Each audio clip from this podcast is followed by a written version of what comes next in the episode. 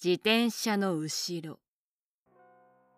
これは20代男性愛さんからいただいたお話。霊感はないものの幽霊の存在をぼんやりと信じている愛さん。心霊番組やオカルト雑誌などを見てはお化けとか怪奇現象に遭遇してみたいなぁとなんとなく思っていたそう。こっくりさんや一人かくれんぼなどの高齢術に挑戦してみたそうですがもともと鈍感な性格のためか気配や物音に全く気づけず自分は本当に霊感がないんだとちょっと落ち込んだそうです。夏本番を控えた7月のある日部活が終わり愛さんは友人たちと最寄り駅に向かって歩いていました。暑いからアイスでも買おうと道の途中にあるコンビニに寄ることにしました。愛さんは自転車を押していたため一旦駐輪場へと向かいました。空いているスペースに自分の自転車を止め鍵をかけるとふと人の気配を感じそちらに顔を向けました。見ると1台の自転車の荷台リアキャリアに女性が座っていました。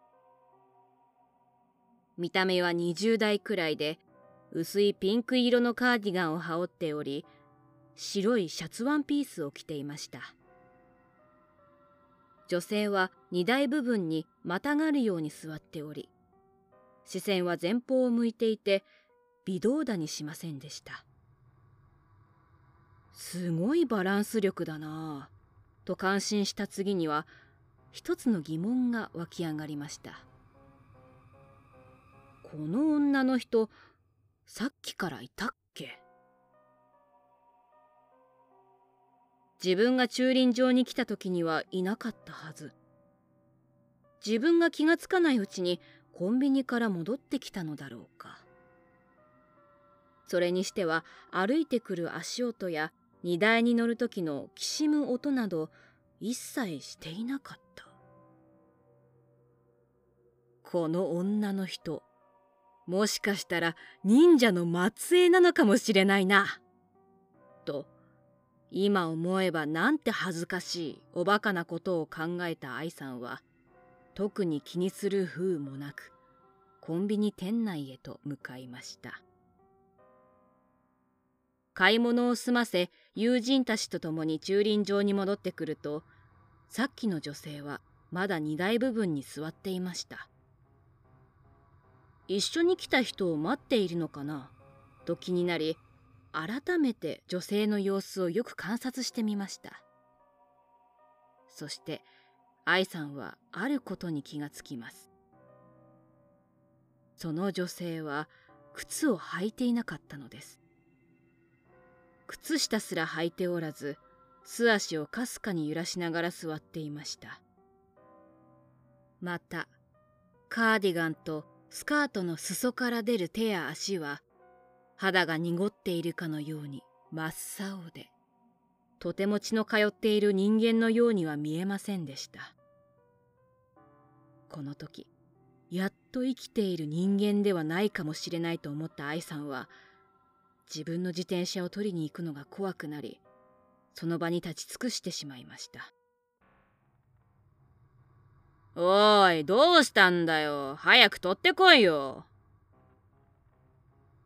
見えているのかいないのか友人たちは早くしろとせかしてきましたが愛さんは足がすくんでしまいその場から動けずにいました。どどうしよう近づいたら呪われるんじゃないかな。とパニックになった頭で考えていると突然背後から20代前半の若い男性が追い越していったのです。思わず「うわ!」と声を上げてしまい男性から怪げな表情をされましたが特に気にも留めずあろうことか例の女性が座っている自転車に近づいていったのですえっ！と驚いていると男性は自転車の鍵を外しサドルにまたがるとそのままペダルをこいで駐車場から出て行ってしまいました。愛さんはその後ろ姿を呆然と眺めることしかできませんでしたいい加減早くしろよ！と友人たちに怒鳴られはっと我に返ると急いで鍵を外し友人たちと一緒に駅へと向かいました。その間中愛さんはずっとあの女性のことで頭がいっぱいで友人たちの会話に対して曖昧な返事をすることしかできませんでした。あの時男性がサドルにまたがるとその女性はそっと両手を男性の背中に置いて寄り添うように自身の体を近づけました。その時体制的に女性の顔が愛さんの方を向き愛さんはしっかりとその顔を見てしまいました。目があるはずの場所には黒い大きな穴が開いており口も同じように真っ黒な空洞が広がっていました。顔は筋肉がないのか乾燥した皮だけの肌が垂れておりしわしわの老婆のように見えました。その姿は生きている人間のものではなく正真正銘の幽霊でした。念願の幽霊を見るということが叶いはしたものの感動や喜びはなかったそうで。むしろ見なきゃよかったって思いましたよ。あのあと、数日はそのせいで寝ている時うなされまくりましたから。霊感ある人が見えない方が幸せだよって言っている意味がようやくわかりました。と、最後に愛さんは語ってくれました。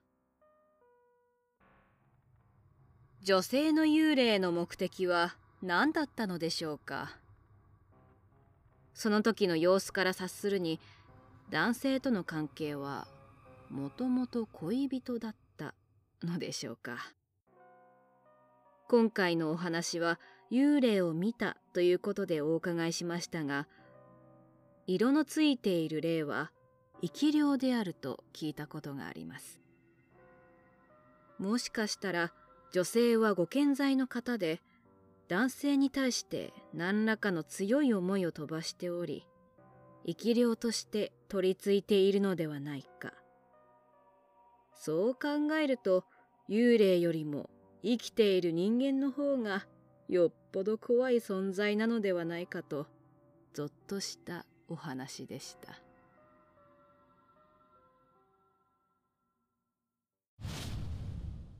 トンネルの先にいたのはこれは30代男性ゆうさんからいただいたお話。ゆうさんが20代の時に体験したお話です。大学生の頃のゆうさんはかなりやんちゃな性格で仲間とつるんでは未成年であったにもかかわらずタバコを吸ったり飲酒をしてみたり。また街に出ては女性に声をかけナンパをするなどかなりの遊び人だったよう。車の免許を取ると仲間と一緒に峠を走り回ったり有名な心霊スポットに行っては幽霊なんていねえじゃんと笑い飛ばしバカにしていたそうです。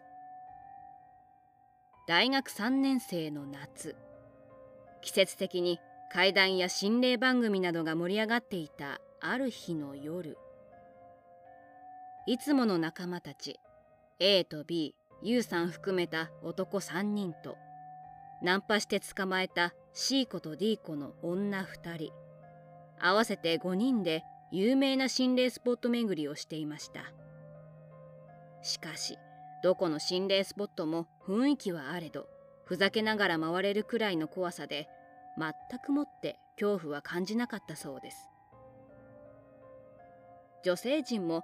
あんまり怖くなかったねと小バカにしたような雰囲気でした。予定していた心霊スポットすべて回り終わりいつものたまり場である A の家に向かって車を走らせている時でした。女性陣と話が盛り上がっている中ユウさんはふと窓の外に目を向けました。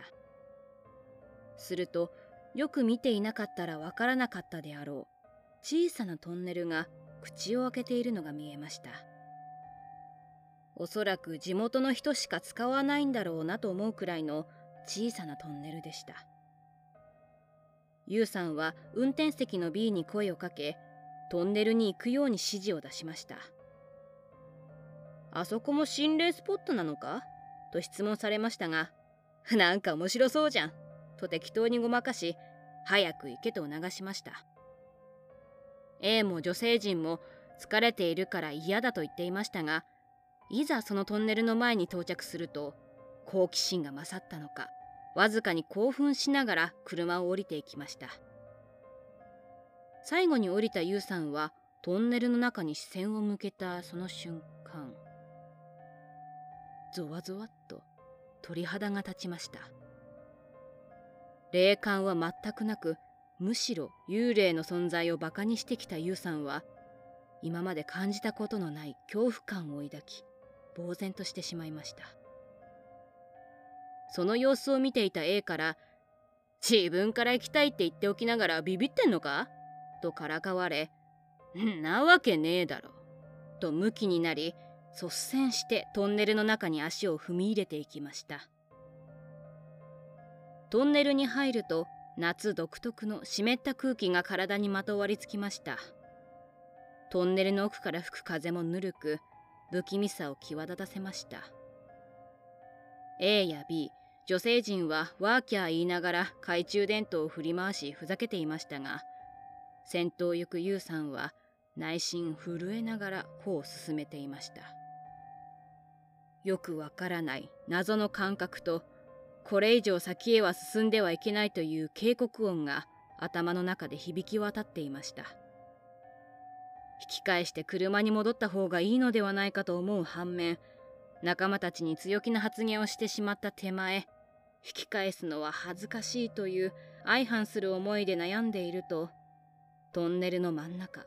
半分のところまで進んできてしまいました。ここ何にもなさそうだねという女性陣ののんきな声にイラつきつつ慎重に歩を進めているとやっと出口が見えてきました。しかしユウさんは出口に近づくにつれどんどん恐怖心が大きくなり頭痛がし始めたそうです。自分の身に起こっている現象に戸惑い一度深呼吸しようと顔を前に向けました。ユウさんは目を見開きました。自分の見ているものが現実なのか幻なのかわからなくなってしまったそうです。視線を向けた先トンネル出口の左側に女性が立っていました。なぜすぐに女性だと分かったのか。ワンピースを着ていたのと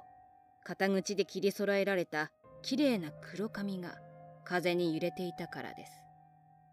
ユウさんは呼吸が荒くなっているのに気がつきました。肩で息をし全速力で走った後のような心臓がバクバクと鳴っているのがわかるほどの呼吸になっていました。突然足を止め一点を見つめているユウさんを不思議に思ったのかディーコが腕を掴んできて「どうしたの?」とのんきに声をかけてきました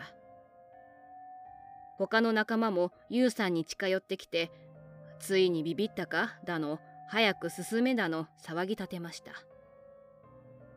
お前らにはあいつが見えてないのかよと叫ぼうとしましたが口で呼吸をしていたからか口の中はカラカラに乾いておりまた恐怖で喉がひっついていたせいかかすれた声でうめくことしかできませんでした。マジでビビってるよだっせとからかっている中シーコはユウさんがどこに視線を向けているのかに気がつきました。そして何を思ったか軽い足取りでその場所まで近づいていってしまったのです。ユウさんは「おい!」ととっさに声を出しましたがシーコは何を気にする風もなくそこまでたどり着くと「本当に何もないじゃん。もし幽霊とかいたとしても全然怖くないんですけど。と腕を振り回して踊ったり派手にポーズを決めたりし始めました。シーコマジウケる。とディーコや友人たちは面白がって写真を撮っていましたがユウさんは気が気ではありませんでした。女の幽霊がシーコに対して血走った目をして睨んでいたからです。ユウさんは慌ててシーコに駆け寄り荒々しく腕をつかむと急いで元来た道を戻ろうと全速力で走りましたおおいどうしたんだよ！という仲間の声を無視して走り続けて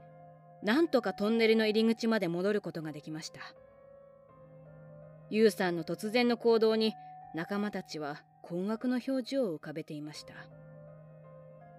シーコは腕を強くつかまれた上引きずられるようにして走らされたせいか怒り心頭といった表情でユウさんを睨みつけていました。マジ最悪。腕痛いし気分悪いしもう帰る！とまくし立てると車の方へ歩いて行ってしまいました。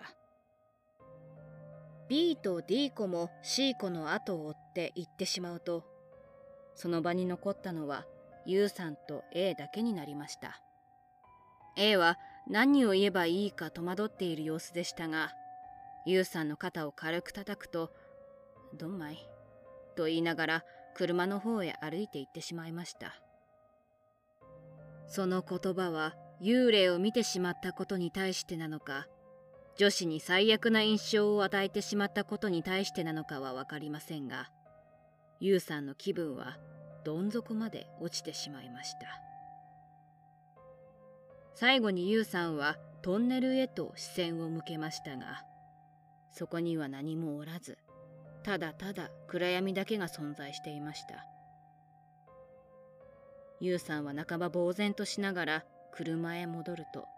痛い視線を向けられてさらにうなだれることしかできなかったそうです。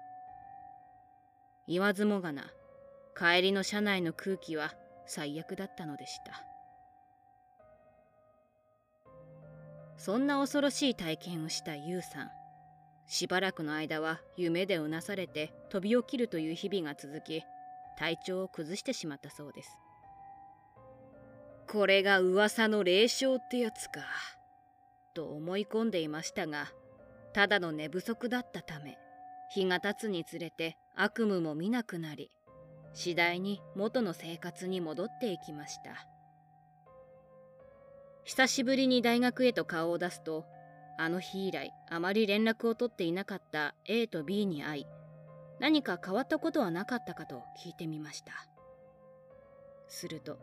A と B は互いに顔を見合わせ何かを確認し合うかのようにうなずくと意を決して話し始めました。A と B は全く問題なく過ごしている。一緒に行った D 子も一応お祓いに行ったためか特に何も問題なく生活している。しかし C 子だけは少しだけ様子が違うようであの日から2日くらい経った後にシーコに連絡してみたんだけどさなんか様子がおかしいっていうか。前のシーコはさうるさいくらいテンション高くてはっちゃけてたけど今のシーコは物静かでおとなしい子になっちゃってる。見た目や服の好みも変わってしまったらしく明るい茶髪だった髪を真っ黒に染めて肩口までバッサリ切ってしまったそう。